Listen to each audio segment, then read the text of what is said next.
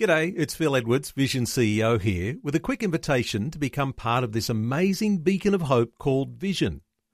Together we can put our love into action to help people of all kinds build or rebuild their lives on the truth of God. Please consider the part you can play during our upcoming Visionathon appeal, remembering that it's your support that makes Vision possible, including this podcast. Audio on demand from Vision Christian Media. Over the last few weeks, we've been sharing in the story of Ruth's journey in the Old Testament toward the blessing of God. And today, we're going to see that she embarks on a risky part of that journey, one that could well bring her undone.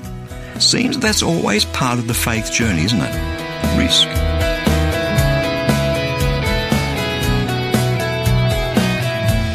Hi, I'm Berni Dymet, and thanks so much for joining me again on Christianity Works. Today we're going to be diving into the love of God, the healing, blessing, powerful, undying, never ending love of God.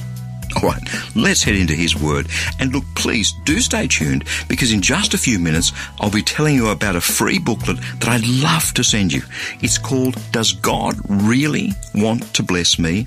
I'd love to help you actually live in the blessings that God has for you. That's what that booklet is all about. Now, you may recall that over the last couple of weeks, we've been talking about this woman, Ruth, a Moabite woman who marries an Israelite. We read all about it in the Old Testament book of Ruth. It all comes about because there's a famine in the land of Israel. So one family, headed by a man named Elimelech, with his wife Naomi and their two sons, flee. Thanks for taking time to listen to this audio on demand from Vision Christian Media.